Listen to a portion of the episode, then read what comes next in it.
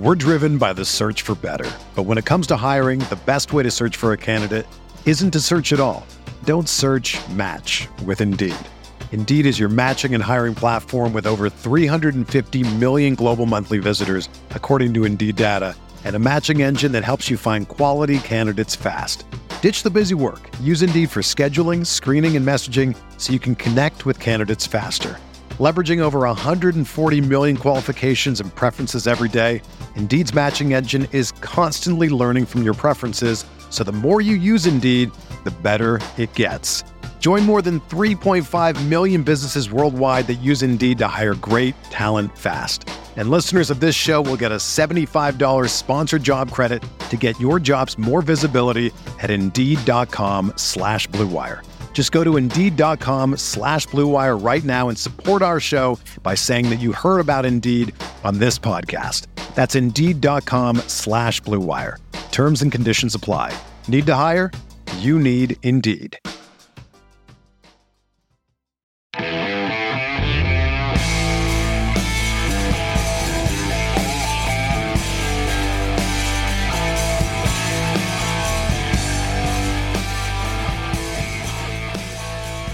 What's up, Chiefs Kingdom? Welcome to another episode of Outside the Trenches. I'm BJ Kissel, joined by a familiar yet new face for this show in Arrowhead Pride's Craig Stout. Craig, what's going on, man?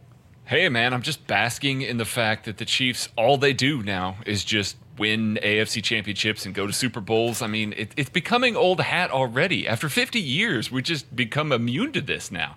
It's an it's the new normal. Better get used yeah. to it. And we always uh, we've been saying on this show, Nick and I had for a long time in the old show that we had together, that don't become Patriots fans. Like just don't yeah. do that. And now it's just naturally the ego of, of Patrick Mahomes and what he does to us as football fans. Uh, we will get into that, and we it's receipt episode here on Outside the Trenches because people just keep doubting the Chiefs and uh, they keep giving reasons not to. But again, want to thank our uh, sponsor of this show and Jack Stack Barbecue. I actually got Jack Stack again this week. So we had Jack Stack last week and they won. So naturally, you're going to order it again, and part of it's just awesome because you get to order the outside the trenches special, which you guys can all get uh, if you go to jackstackbbq.com. Go to it's carry out only. But uh, Saturday and Sundays of the Chiefs game, so you can get it for Super Bowl Sunday. You want to get some barbecue, you get some ribs, you get some pulled pork, you get some um, uh, brisket, and uh, you get all some cheesy corn and beans. You put trenches ten in the code box, and you get ten dollars off. So uh, thank you to Jack Stack, and obviously everybody knows who's listening to this show. It is delicious. So Craig. Um, I put this take out on on Twitter, and I know you're going to agree with me. I'm going to try to find something before the end of the show that we disagree on. Okay. But Patrick Mahomes has become the surest thing in all of sports. And that's really hard to do at 25 years old, and that you just know like what's gonna happen. And maybe it's that all the other fan bases, like everyone else who watches football, obviously doesn't watch as much as we do of Patrick Mahomes in every game that he's played. He's never had an egg. He's never gone out there and not played well. He's had halves where he didn't play well and he came back in the second half. But there's never not been a time that he went out and was arguably the best player on the field in that given day, which is crazy for a league that humbles you very quickly. That he just keeps doing it over and over and over again, and everybody else who's trying to be that guy to be like, I knew he was going to fall. There's waiting for him to fall, Craig, and it's not going to happen. It's just no. He's it, this is something we've never seen before. It really is. I I'm old enough to remember when I was told that when the NFL got tape on him, look out, like they were going to shut him down. That no. that still hasn't happened. So maybe maybe next year they'll have enough tape. I I just it is as sure of thing as anything in sports right now. Like when the Chiefs were down 9 to nothing in this game early, you know, I special teams miscue, a defensive drive where they were able to hold them to a field goal, and then the offense gets on the field, just barely misses on a play that would have broken this thing wide open early. Then all of a sudden, people are looking at that going, oh, they're down two scores. No, none of us were. Nobody was uncomfortable because you know yeah. that you're giving the ball back to Patrick Mahomes. You know that he's going to make something happen because as to yet, nobody's slowed him down for an entire game. It just hasn't happened. And you know what you're getting in the playoffs. You're getting peak performance, Patrick Mahomes on top of that. I mean, this man was hurt seriously hurt. He has a turf toe. He's coming off of a head injury, and the performance that he put on today, he was near perfect. Like I don't think that I can remember a single pass that I was like, "Oh man, that was that was a bad one by Pat." No, it, he was excellent all game long. We just are starting to grow accustomed to this, and the rest of the league is catching up slowly. You know, they they only get to see him a little bit here and there, but they're catching up. And my goodness, like eh, it's going to be hard to doubt him going forward. Just period in any game. I'm at the point thinking like the worst pass that he threw all game was the one to Clyde in the flat where he got lit up oh, by yeah, Jordan Poyer. Like we're at the point now where it's like Patrick, you can't make that pass. You got to know yeah. he's going to get hit. Like that's yeah. where we're at. That's the expectation now for him. Is like you can't. You got to know better than that, Patrick. Like you can't do that. But right. uh, yeah, whatever you want to say that he's the surest thing in all of sports. He's he's inevitable. Um, all of those things. And and Craig, there's going to be a lot of time, and you, I know you and, and Matt and um, Kent do such a great job on Arrowhead Pride of breaking everything down. You're going to have time, and anybody who's listening to that should go listen to your episode over there. So I don't want to pull you into that space because you'll do that over on your guys' great content over here. Over on this one, we talk perspective, and we just mm-hmm. talk about like, hey, if you're listening to this, it's a couple of days. It's you're listening to it late Sunday night for those who can't sleep. You're listening to it Monday, Tuesday uh, about the game, and um, I love talking. I'm glad you and I are talking about this because there's nobody I've been talking about uh, just facilitating Chiefs discussions with longer than you. Like it, you were one of those guys like all the way back to the beginning of Arrowhead Pride when we started doing this together, and that's what makes like these moments cool. Is like, can you can you imagine back in you know the Brian Daboll Bills? I didn't even put that together. The Bills offensive coordinator. I'm never gonna forget Arrowhead Pride sitting at uh, Sportsplex Poway in San Diego, just outside of San Diego, at my job. And I was working like the late shift some Friday night. And it was like 9:30 at night, and then this press release comes out that the Chiefs hired Brian Daboll as their offensive coordinator. And I was like, this can't be good. like nothing, nothing good gets released at 9:30 on a Friday night. Um, but to go from that, and Brian Daboll, it was the Peyton Hillis connection. He's going to bring it out of him. I'll never forget oh. that. But I know, I know. But to go from that, and he's obviously done very well for himself, so it's not like that. But to go from that fan base that we were and, and the, the struggles and just clamoring for relevancy to now be in this position with the brutal losses. And that's where I feel like Chiefs fans are going to take pride and they're going to take ownership of this time. They're going to be fiercely protective of all of it because of the bullshit that we've all had to deal with in some of those games. I don't care. I'll put money in the swear jar.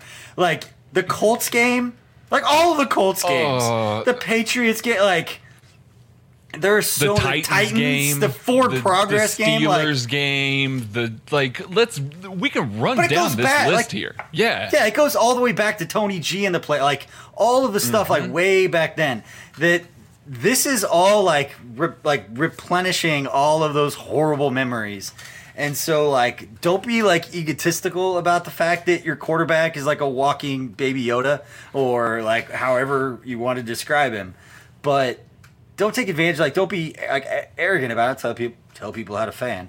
But mm. like never lose perspective of how freaking crazy this is.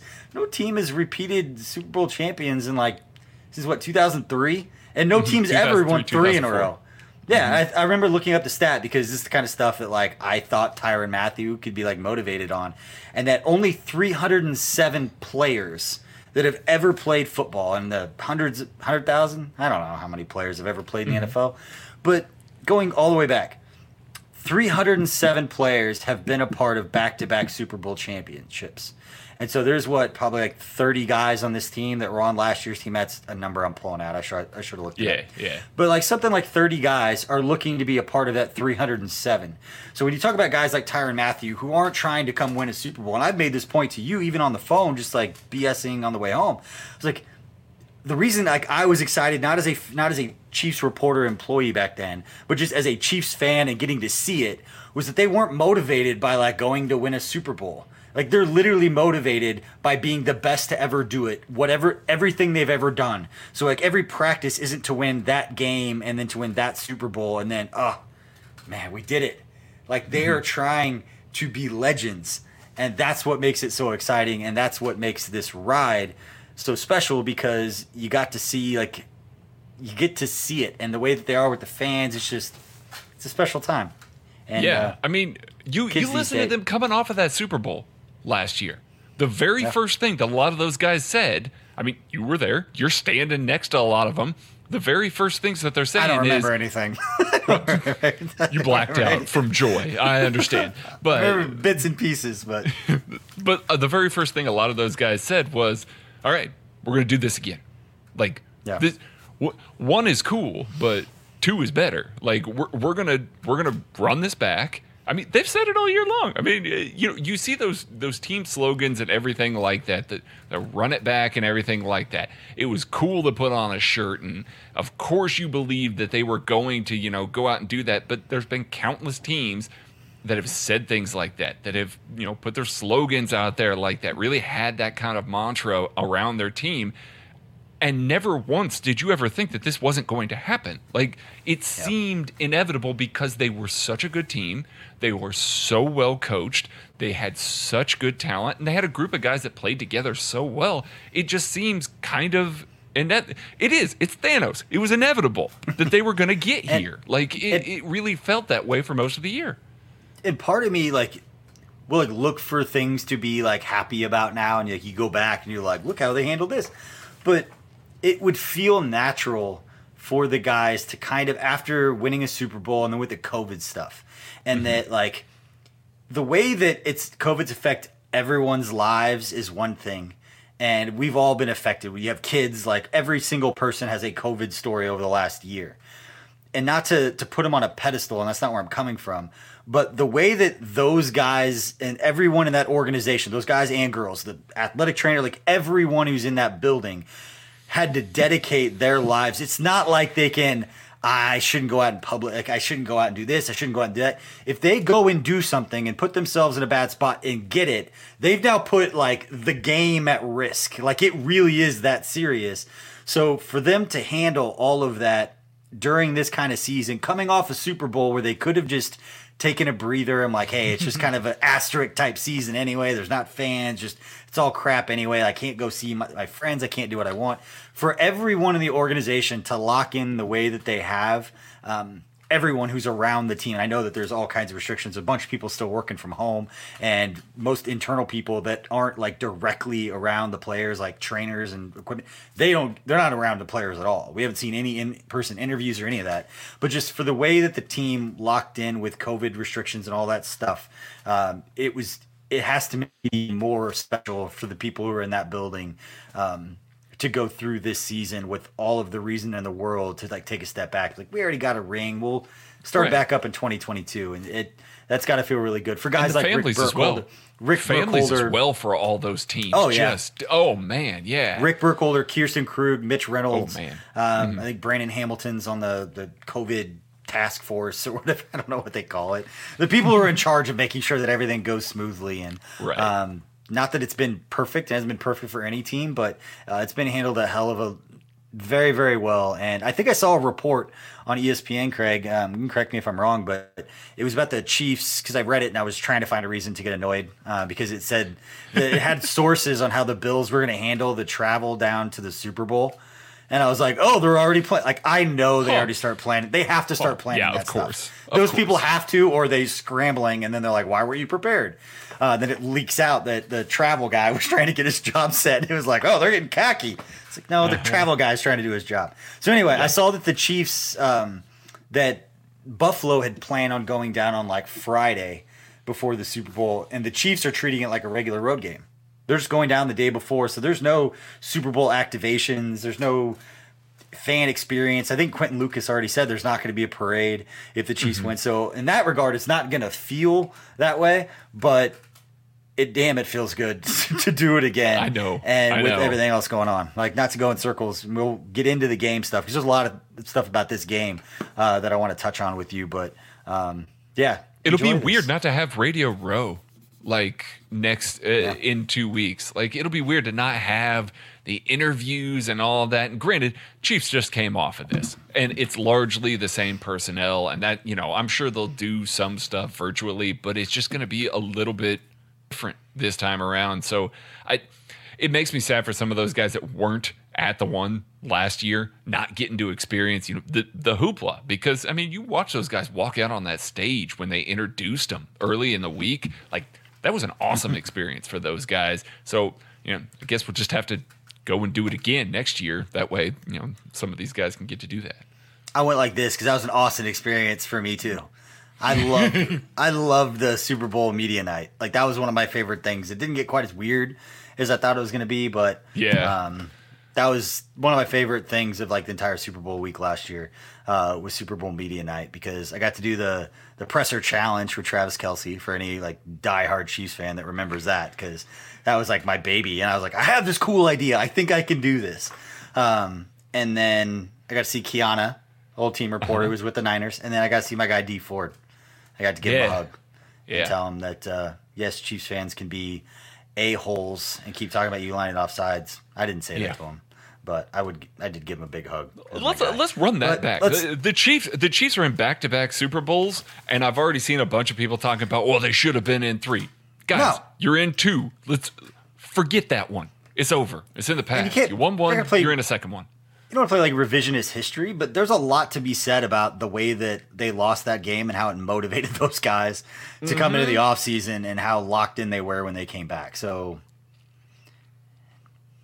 and yeah. it's always going to be no like I kind of like the asterisk of yeah Patrick Mahomes lost, but he, never, he didn't even get the ball.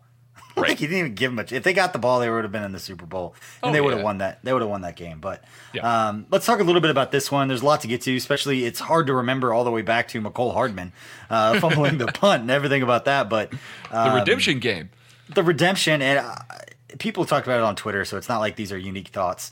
Um, but everybody's kind of thinking the same thing that Andy Reid does such a good job of getting the ball back in those guys' hands and in ways like that and showing him that there's trust in him. And that's a guy that's going to have to make plays when Sammy's out and they're going to have to count on him. And he's confident, but he's also a young player, and you could see the way that he reacted. I loved, and my wife even said, Megan even said, the way that, it, that his teammates came over and they showed him on the sideline. You saw a couple of guys Travis. come over, mm-hmm. yeah, and mm-hmm. not in a fake, phony kind of like, hey.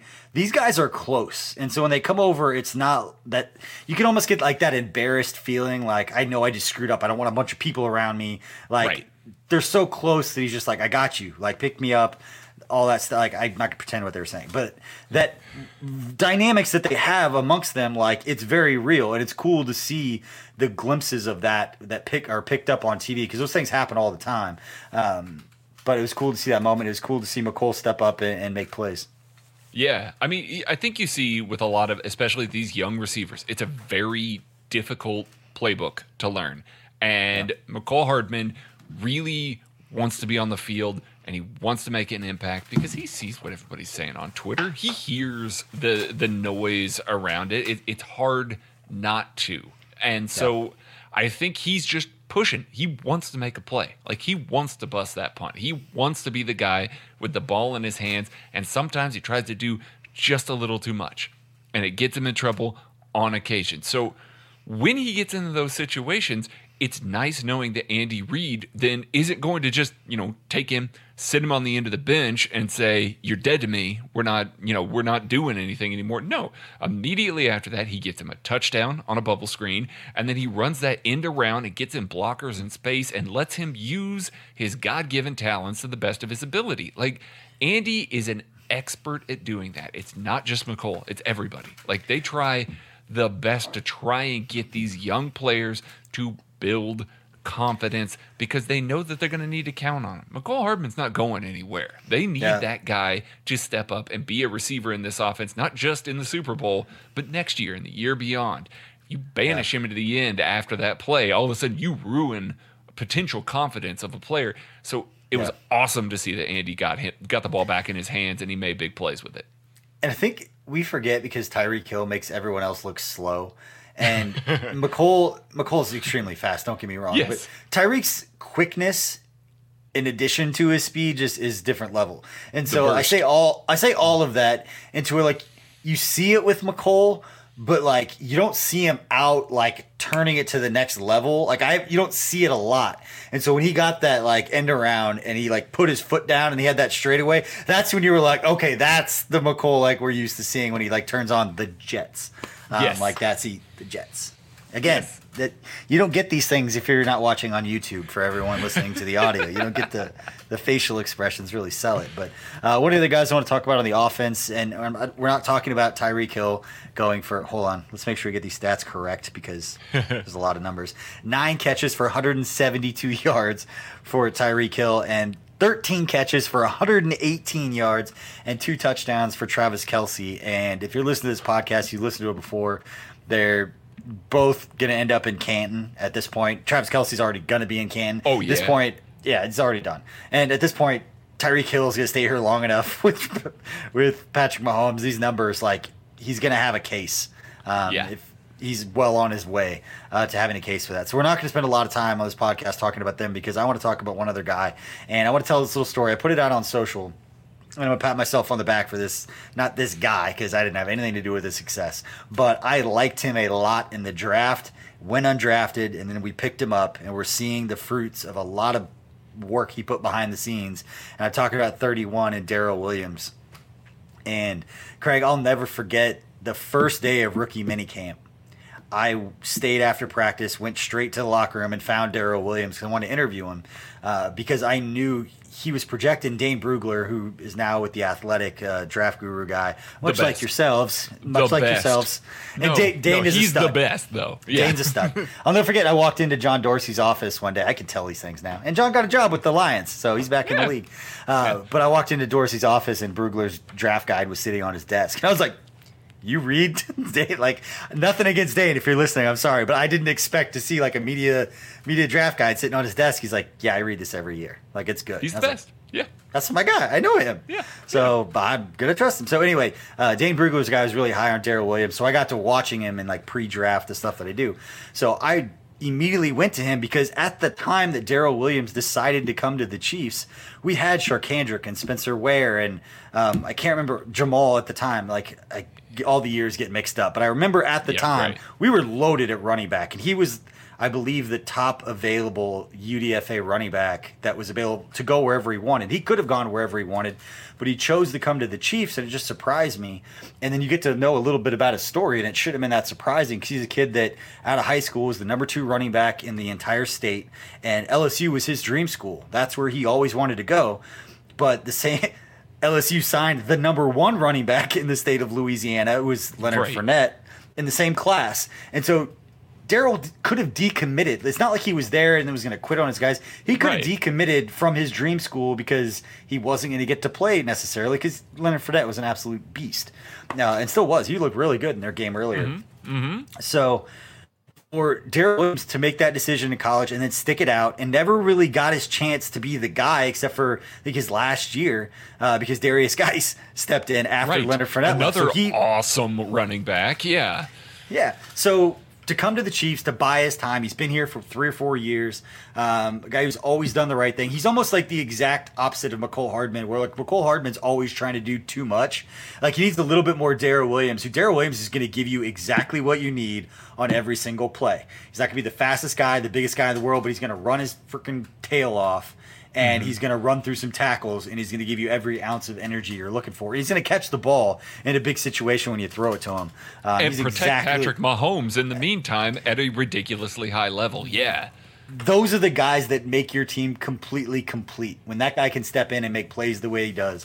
Um, I was happy for Dale, Dale Williams to to get the last couple of games with all the work that he's put in and just his story in general and the guy that could have done what a lot of kids do and not to go off on another tangent, but in today's night, like there's transfer portals and guys they're not starting, so they leave and they go somewhere right. else, and it's the coach's fault, like all this other stuff. Like he never was that guy, and so when there's a little adversity and things aren't going well or somebody gets hurt, he's the mind like that's the guy you want stepping in because it's not the moment's not too big for him because he freaking earned it. He's wired yeah. that way. I love it. He's not. He's not. He's not glory chasing here. I mean, he definitely yeah. wants it. Don't get me wrong. Like, he wants the ball, he wants to make an yeah. impact. It's not like he's just content to sit behind everybody, but he is a player that it has been in this position before. You can trust him to do all the little things because he knows that he has to do the little things to get on the field. And that's yeah. what Andy loves about him. And you're seeing it this playoffs. I mean, he has been rock solid the past two weeks. He has been yeah. a go to guy that that first down at the end, that that is Darrel Williams to a T. Break a tackle, get outside, get upfield, locate the sticks, get down to end the game, and then get up and wave them off because they, got, were, they were chirping. So I got a trivia for you. What was the breakout game? What was the the game that Darrel Williams played? Oh, where you saw it, and this is such a trick question because I know exactly oh, the man. answer I'm looking for. But there was one game that he played a few years ago. It was just like, okay, that guy can play. It was three years ago, right? Um, yep. Oh man, I don't remember which one it was. They've all blended together now, and I'm. It was the same guy. same game that Patrick Mahomes threw a ball like 83 yards or whatever it was. Oh, um, it's in a brand new stadium. I can't remember. I'm blanking. It was a preseason I'm game against the Atlanta Falcons. Oh right. He went off. It was a trick question because yes, it was a preseason game, but that was a game where like regular season. Yeah. He got his opportunity because he went in there with Mahomes, and that was Mahomes' right. rookie year. Um, that he wasn't starting. So yeah, like I said, it was during the preseason. But anyway, uh, happy for Darrel Williams. Now I'm gonna go to the other side of the ball, uh, which is funny. We're done talking about the offense. We didn't talk about Kelce. We didn't talk about Tyreek Hill. Um, They're good. We talked about they, they were. We talked they about Mahomes in this like aura bubble that he is, and it's just he's perfect. Like his feel for the game, and that was what mm. surprised me. To make my last my last point about this, and I was watching this. I don't know if it's just because he's a little bit older and doesn't move as well as he used to, but Aaron Rodgers was taking so many sacks and couldn't get away from guys. And I was like, that's the difference that I think with Mahomes, that it's either his feel just his pure athleticism at his age and that he's just more athletic than those guys are, or it's just a combination of both.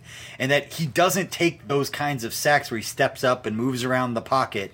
His feel for where guys are in relation to him and how to get away from them to throw on the run and get outside the pocket could be the best of any quarterback to ever that I've ever seen play. I'm not going to make a bigger statement because I'm not going to pretend sure. to have watched some of those guys back in the day, but it it's so much different when you watch other guys and they get sacked and you just have that like anxious like how can you not get away? Like mm-hmm. I'm used to watching guys just get away and then throw it back across their body and that's just what you do. Or even with a guy draped around his legs. Like the ability yeah. to still find I hate that still though. Oh man. It terrifies like, me every time somebody's around his legs. like, get away from his legs. Get away from his feet but I mean, mad. he's an expert. Go as all he's Feliciano and Dion Dawkins on you. Like, just get away from him. Mm-hmm. Talk about petty I mean, though. Okay. Oh man. We'll get into we, that. We'll get into that at yeah, the end. We'll get into that at the end. But I mean, a guy That's, draped around his legs and the arm talent and the velocity to be able to chuck it 15 yards on a third and 11 and find Travis Kelce wide open in the middle. It just, it's stupid. Yeah. It's silly. It's not fair. You know you know what's stupid and silly is what Josh had on the ball at Alex Okafor's face. We can make a joke of it, but that's the crap that doesn't. You, it's a gif, and the Chiefs players aren't ever going to forget that.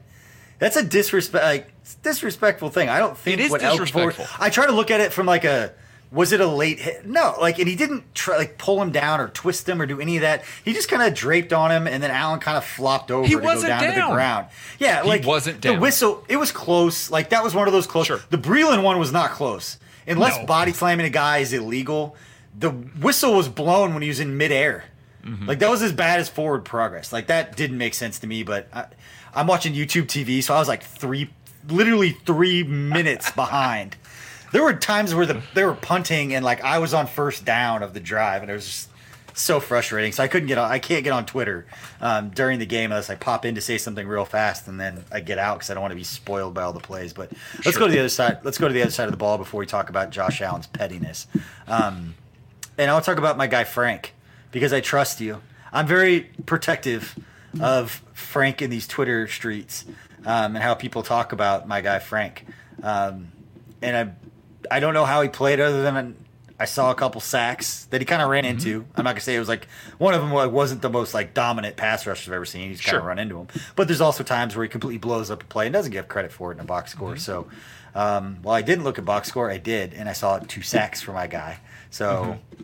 How do you think he played tonight without watching the all 22 and putting you on the spot where you're gonna start getting hate mail Oh, that's going to happen anyway. Like you're not getting hate mail from anybody who listens to this podcast. I promise. Well, that's you. good. This is that's a safe space, Craig.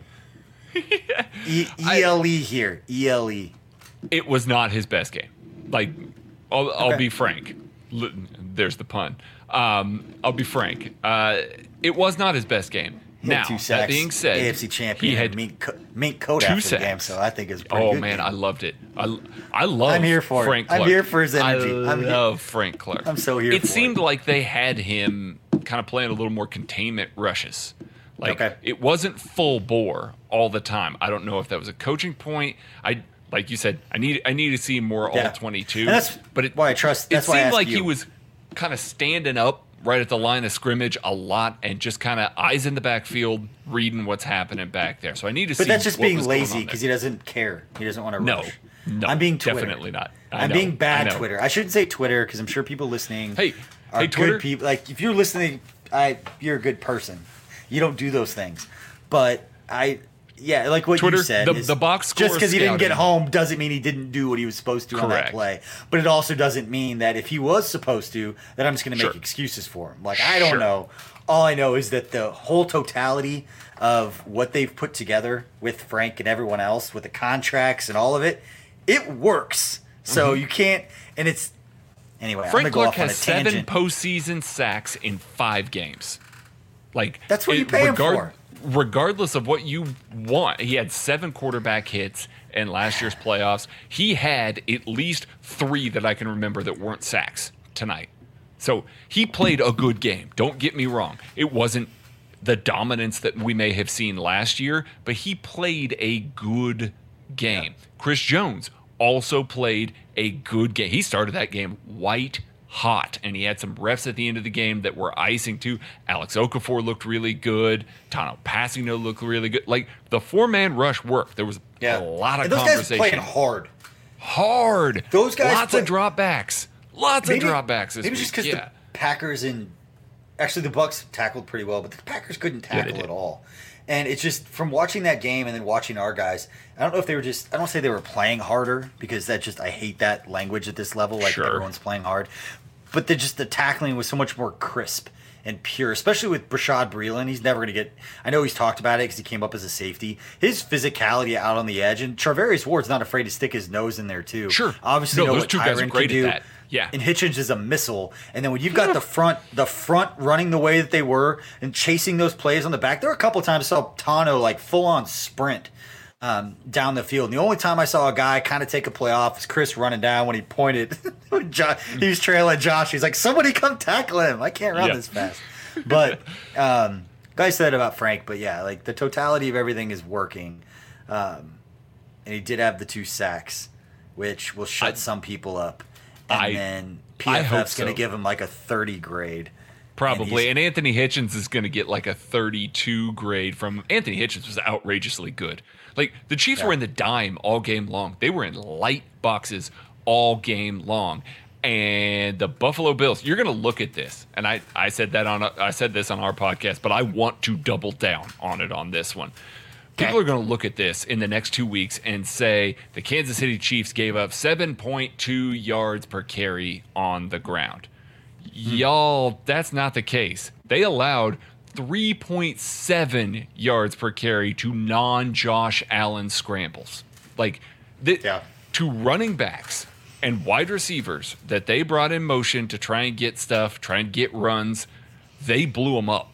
Like, this was a really good run defense, but you're going to hear the run defense narrative because the media is lazy. They're going to look at the box score. But a lot of that is Josh Allen scrambling. Anthony Hitchens was an absolute missile and a monster when he had to cover several extra gaps. You know, they were really light in the box. He did a phenomenal job. I he's one that's going to go under the radar this week. I'm going to try and highlight it as much as possible, but holy shit, he was good this week. Swear jar. Swear So, jar. I I like the play in the end zone where it was like Sorensen and Hitchens covering Stefon Mm-hmm. Diggs over on the side. I'm like, I love it when it's you don't even have to put like match guys up. You don't have to have like a Darrelle Revis in his prime to shut everybody down. It's like our whole thing works. It's and everybody's like, Yes. Mm-hmm. it just it works. And I, I tweeted this out, and, and you're the person to bring it up to, and you look at this stuff more than me. But I love how he's situationally aggressive, and there are times in which where like second and four at midfield. I will look at everybody around me. I was like, "We're bringing the house." I was like, "We are going for a negative play right here because if you get beat, you're giving up the first down. Any like you're not stopping a team Sure. for four yards on two plays. So try to get a big negative play. But the third and seven, like zero, like zero blitz where they sent the house. Um, you can see Josh Allen just panic right from the beginning, and it's in the back of his mind every other like third and six to third and nine, or whatever that that play sheet is, where they have that that group of plays right in there. Right. Um, it was in the back of his mind, and you could see him thinking he wasn't on his game, and To, to That- your two of those sacks, two I'm- of those sacks were on a second and short, like where they sent the house and Buffalo dropped Was it really? Pass. Yeah, two of those plays were on second and short. Yep. I was right. Yes. Every once in a while, I know that. Second four between like the 30s, we're gonna bring the house quite a bit. Try He's to get a negative it. play. He's Yeah. bringing it. I've, I've learned something in my six years. Um, at least with Spags, I've learned two years. But Right. um, before we get into the the bad media takes, um, what else stood out to you from this game? Because we can talk L'Jarius Sneed, and we got to talk about injuries. We got to talk about Eric Fisher because that is a thing, and there's gonna be two weeks Yeah. to break this stuff down. So we're not trying to spend a lot of that, and this is where it gets uncomfortable because you want to like celebrate the win, but at the same time, like you feel for Fisher who's just gonna like watch his teammates, and it the report was an Achilles. Um, and I know from being around the team that that's the first time I can remember them ever during the game putting an injury report saying Achilles.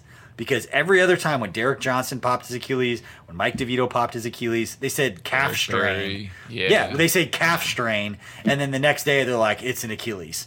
That was the first time they ever said like Achilles, and it was like, oh, sh- that's not good. Yeah. And so my guess is it's because it's the end of the season, and there's no point. Like it's it's an Achilles. Not that they play games like that. but Anyway, but yeah. Anyway, no, I, but- I feel terrible for him. it sucks for Fisher. And when you saw what, and not that the Packers' offensive line, um, there's gonna be a lot of credit given to the Bucks, and they they put up some huge numbers, but that wasn't. Uh, I don't know how to say this. I'm trying to say it nicely. you uh, tried. Tried to They got there pretty here. easily. They prob Yeah. they got there a lot easier than they probably thought it was gonna be. Yeah.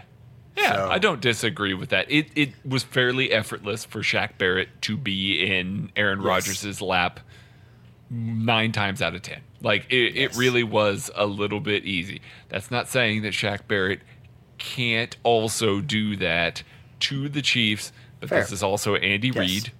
He has two weeks to prepare. I, we're we're gonna see adjustments. We're gonna see adjustments. It's just it sucks for anybody to miss games at this point of the year, especially when Yeah. he was one of the guys that was the consistent consistency on the offensive line this Yeah. year eh, when I- they had no consistency. so yeah, And I know they've won like 24 last 25 or 25 last 26 now, I think, that Mahomes has played in. Um, but there's some crazy stat with Eric Fisher because I know there was last year that when he starts, they were like 29 and 1 or something. Like there's a crazy stat there that Matt McMullen will probably tweet out tomorrow. Um, Follow Casey Chiefs Matt. Uh, he's got a lot of great stats. But um, well, now let's talk about Terry Bradshaw and his terrible takes, uh, or Colin Cowherd, or Adam Schein.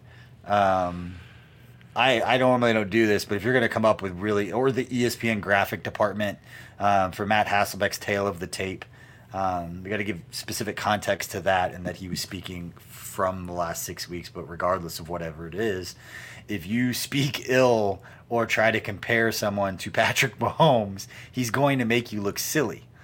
And so when it's the pregame show and Terry Bradshaw and Tony Gonzalez are talking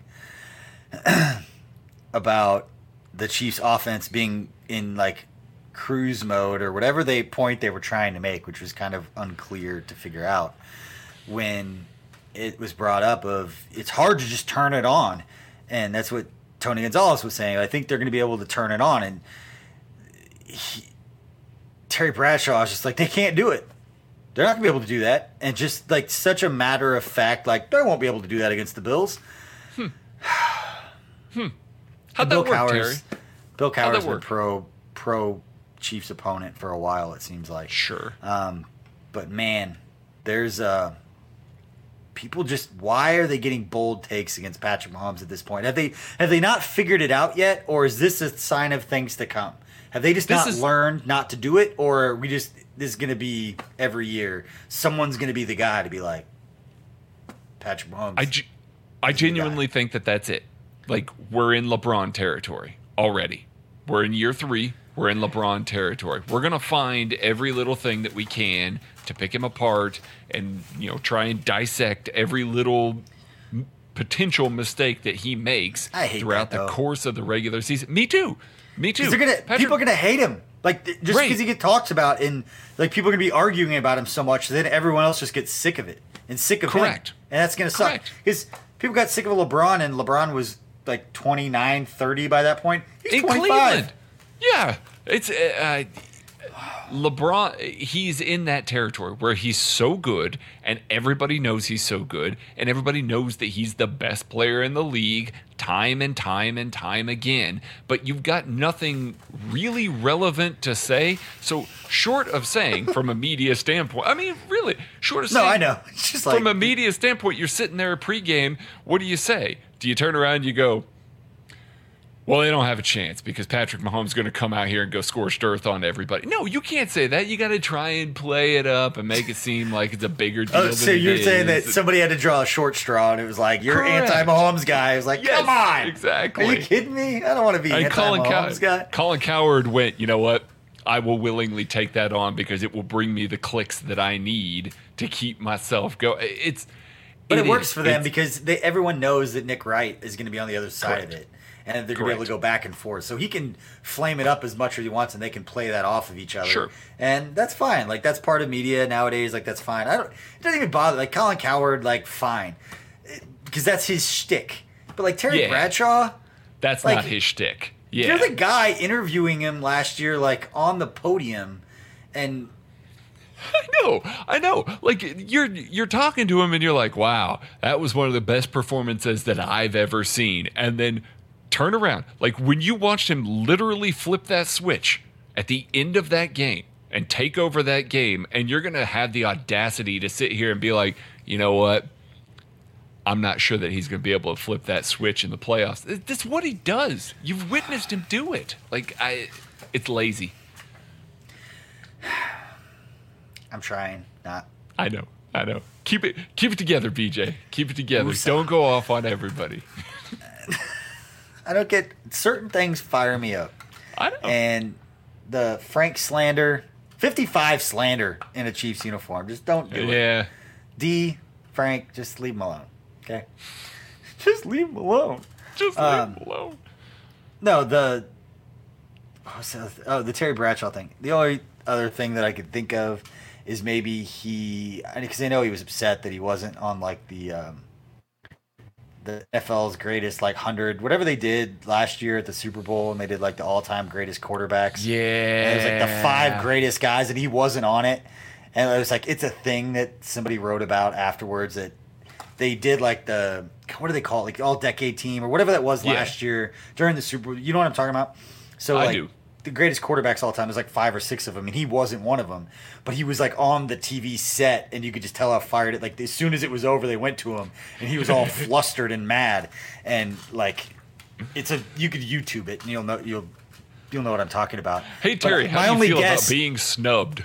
Yeah, right. And the only thing I think of is he knows he's like going further down that list when Patrick Mahomes keeps winning. He's like he's already seventh, uh, and he wants to be in the top three, and now he's going to be like eighth because Patrick Mahomes is already up there. There's a I mean, long uh, way to make a bad. But I mean, it, it's one of those things. Like, joke. there's, it's going to get better. There's going to be somebody that comes along that's going to be better at this than somebody else. Like, it's not always going to be. You know what? I'll tell you what, Terry. You were an excellent quarterback. We are always going to revere you as the best of all time. I mean, I, I don't know of anybody that thinks that way. Like you have to be open to new ways of playing the game, new way. I mean, what Pat? There are some. Patrick there are some doing, that come through. Uh, I mean, but, but, those are those are the people that make the game about them and not what they can give to the game true. and be a part of true. the game. And that's what I love. Again, not to make it about like Travis Kelce and those guys, but they love the game of football. and they are football players. They don't love what the game can do for them. They love that they get to be a part of something um, that's bigger than them, and that's the sport of football, and that comes with the history of it, and that they're going to set records. The guys are going to come after them. The guys are going to be playing this game in 20 years. They're going to be bigger, faster, stronger than the guys are playing it right now, which is crazy to yeah. think about. Um, yeah. But like 20 years ago, any of these teams playing these guys, like they would boat race them.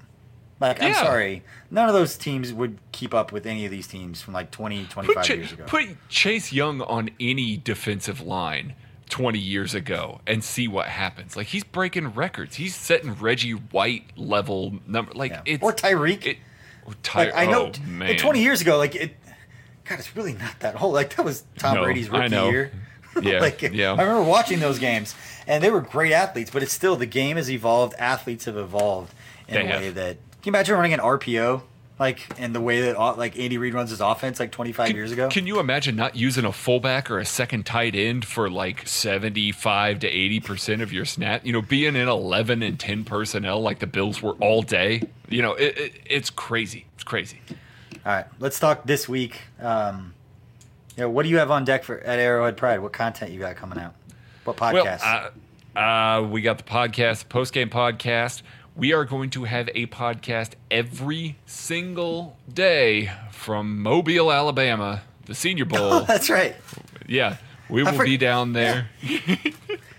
we're hey, going buddy, out. We'll both be down we're go- there. We're going to Mobile. yeah, yeah. Um, every single day we'll be down there watching Senior Bowl, getting getting the draft content started. You know, we got our typical draft guide that we release at the beginning of April every single year. We got a jump start on it this year. Um, lot of good players in Mobile this year. This is the best roster that I think that we've ever seen. So really? lots of offensive linemen. I know that will be okay. you know music to a lot of Chiefs fans' ears. So um, we're excited to get down there and do that. Normal defensive film reviews, and then you know ramping up for the second Super Bowl of my lifetime in as many years. Like that's that's insane. It's insane Kids to are think so about. spoiled. Kids growing up so spoiled.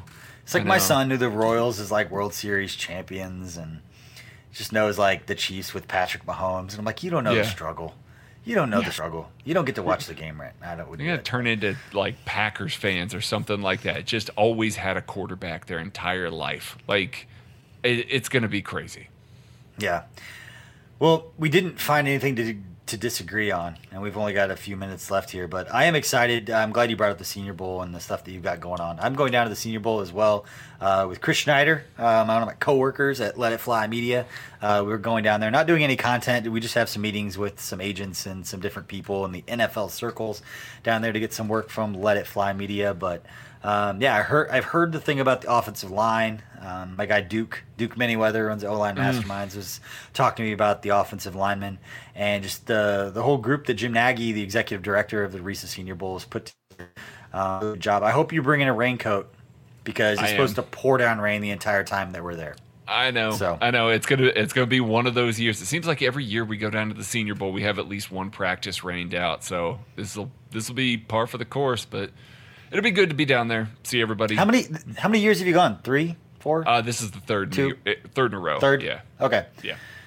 Because I said the first year you guys went, I wasn't there, and that was the one year I didn't go. Because I think I've gone to like nine of the last ten, or something Did, like what's that. What's the first year? No, no. The first year we went, you were there. You didn't go last year because you had media obligations leading up to the the Super Bowl. That's right. But two years ago because we have the infamous. I still tried to go last year. You did try to go last year. We had the infamous Terez Paylor uh, jacket in Veets episode where you you warned us l- going in about him wearing that jacket, and that was oh the Hall of Fame jacket. Yeah, the Hall of Fame. The Hall jacket. of Fame he voter was, jacket. His he was, boss he jacket. was rocking it. He was rocking it. He it should. Was, uh, he earned he it. He should always. I would never boss. take that jacket off ever. Yeah. earned that. It's like wearing a Super Bowl ring. I might wear oh, it around man. Mobile. I might take it are to you, Mobile. Are you going to take it to Mobile? I don't know. If you're going to take not. it to Mobile, I, I, might actually have to see it. So, if you want to see it, I can take it to Mobile. It's, it's up to you. Now you're putting it out on the internet. Like I got insurance.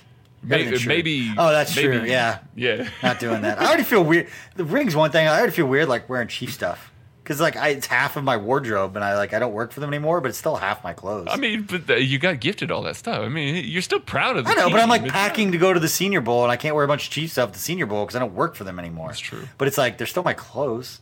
And I'm still a That's true. fan.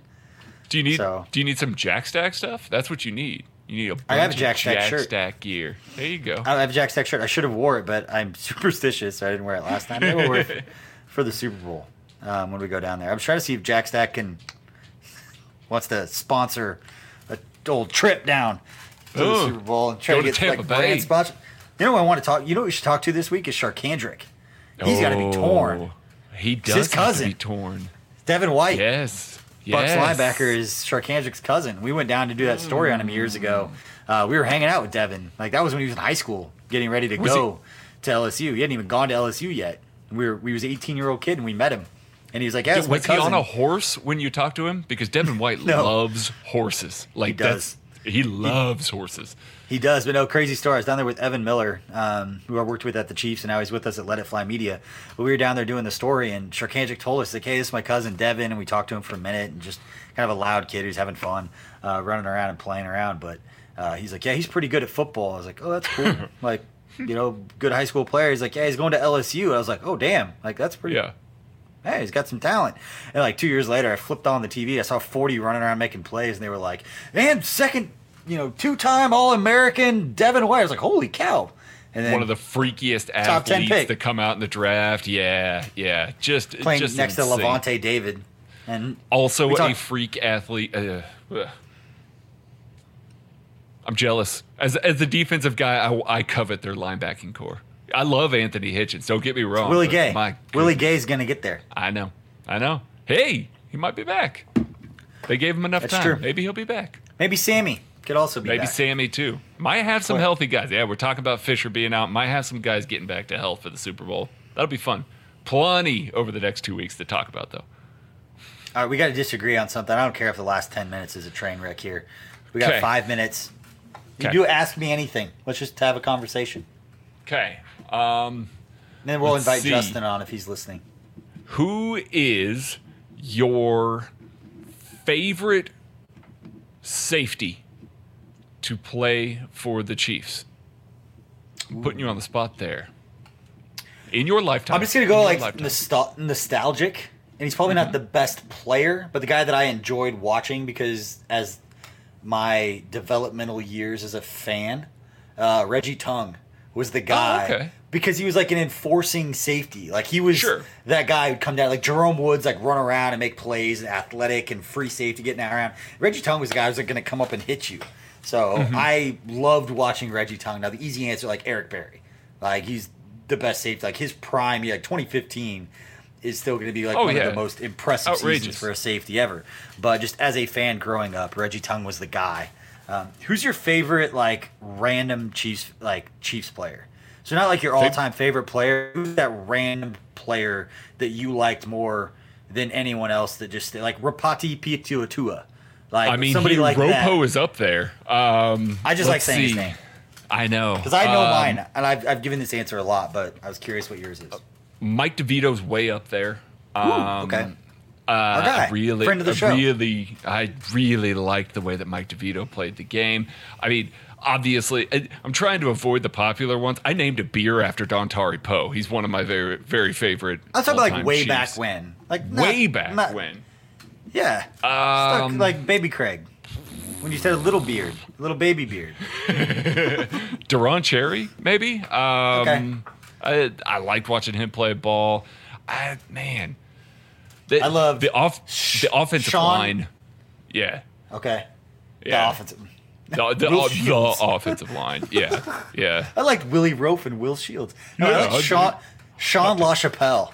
Some random Oh, like white receiver from UCLA, like way back when. And I honestly think it's because there was like some. It was like him and Stephone Paige. I think were on the same team. That's like Yeah. way back then. I got like one. he made I some got one. crazy catch in one game, and I always remembered it. And I was just like, that guy's awesome. He made. I that catch. had Greg Hall, a signed Greg Hall poster on my wall when I was a kid, right next to a signed picture from Rashaan Salaam, who wasn't a Chief, oh, but yeah. was also I was, I was into running backs back in the day. Big back, his Heisman Trophy picture, like yeah. So that was like the the golden age of Chiefs running backs. They just kept churning. Like Michael Bennett oh, came in. Man. Kimble Anders. It didn't matter. Like, I'm a fullback. I'm a running just, back. It doesn't matter. Hey, like, oh, line up behind hurt. Tony Richardson, and you're going to Michael go Bennett. for a thousand oh, yards. A thousand yards. Yeah, no big deal. Yeah. Yep. We've had uh, as much as the Packers have had embarrassment of riches of quarterbacks. We really have had an embarrassment of riches at running back. Like yeah. We did a we did a like an all time team trying to pick positions and stuff like that. Running back was easily the hardest position uh, of any of them. I mean, it, and there's some all timers at some of those spots. Like safety's tough too, but I running back, ugh, because Jamal, Jamal, I mean, I mean, the, Jamal is transcendent. Jamal is any era he could have played in. So it that's what makes it tough. Yeah. We still haven't know. found anything to disagree on. Um, I think that hair is overrated. I think that uh, bald people are superior. Um, me and Terry Bradshaw and our shitty takes, swear jar, are. Uh, Listen, I'm not going to disagree with you on that because I turned 38 years old on Wednesday. I got my hair cut the other day, and there was a lot more gray hairs in there that I really care uh-huh. to admit. It's and coming, so, buddy.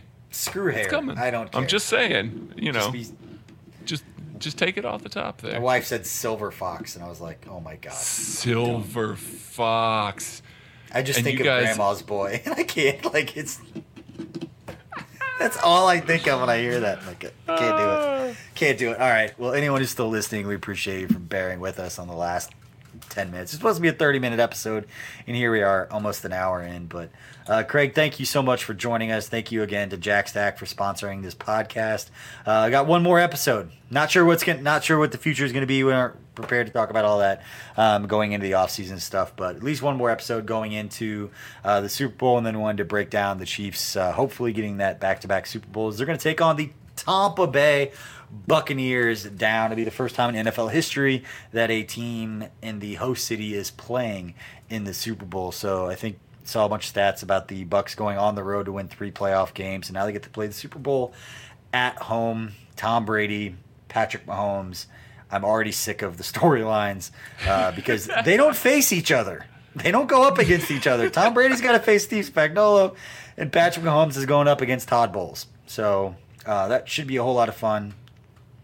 And uh, yeah, enjoy this Lamar Hunt Trophy. Staying back in Kansas City for another year. Craig, do you have any final uh, thoughts before we let everybody go? Just, just uh, like you said, enjoy it. Never take it for granted. Uh, you went 50 years without being in one of these. Now you're in two.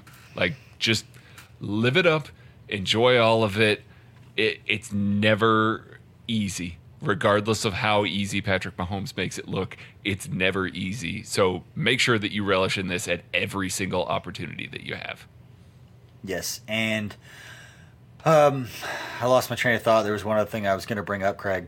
Uh, let everybody go, but uh, again, thank you to everyone who listened to this episode. Oh, we got 30 seconds. Justin, you want to pop on and say anything? Our fearless uh, producer behind the screen, who turns his mic off and his camera, so I never know if he's back there. never know what you're doing back there. Oh, here he comes. Justin, you got 30 seconds. We can't drag this on any longer. The people have uh, said enough. My favorite random Chiefs player is Dante Hall. Oh, Dante, the okay. X Factor. We got him. We could get him on the show. That was Dante. I, I remember down. one of the first ever highlight videos that I saw. It might have been like on old, old school YouTube but what it was Dante Hall uh, in that, I, and I just looked it up. Um, in that game against Denver, he catch it's like they're down by like two touchdowns, and he catches a, a three and out route, and then just puts the nastiest juke on two defenders, and I was like, that was cool. He is awesome. He makes the one guy tackle the other guy, yep, and goes yep, around yep, both of them. and then he goes around. Beautiful. I was like, that was incredible. So my random Chiefs player that I love is Dante Hall. I thought See, Justin's so over this team that he's he's looking up Dante Hall, you know, highlights on the side. You know, we, they just got done making a Super Bowl, and he's like, eh, "Listen, I'm gonna I'm gonna watch some Dante." That's old, amazing. The old days are better. I gotta, I gotta go pack. I gotta go pack for the Senior Bowl. So me too. Uh, again, Chiefs Kingdom. Enjoy this. Enjoy the next couple of weeks, and uh, enjoy the fact that um, this is a dynasty like the NFL hasn't seen before with what Patrick Mahomes is doing and what we feel like it's building towards. And um, yeah, enjoy it. We've talked about this on every episode, and we will continue uh, to hammer that home. But thank you everybody for listening. Thank you for Jack Stack for continuing to sponsor this show. Craig, thank you so much for filling in uh, late notice. Nick should be back next week. Uh, and again, Justin, thank you for everything you do behind the scenes in Chiefs Kingdom. Have a great couple of weeks and tell your friends about this podcast. If you're still listening to this, you are really into this. So please let your friends know. I'm trying to get to a thousand subscribers on YouTube before the end of the season. There's no reason that we have to. I don't really care but it just seems like a good benchmark number to hit. We're at like 800 and something right now. So thank Do you everybody it. for listening. We'll see you next week.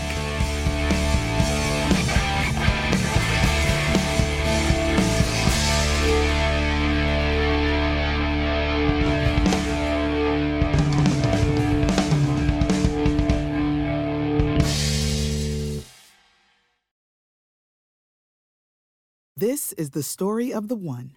As head of maintenance at a concert hall, he knows the show must always go on. That's why he works behind the scenes, ensuring every light is working, the HVAC is humming, and his facility shines. With Grainger's supplies and solutions for every challenge he faces, plus 24 7 customer support, his venue never misses a beat. Call click grainger.com or just stop by. Grainger, for the ones who get it done.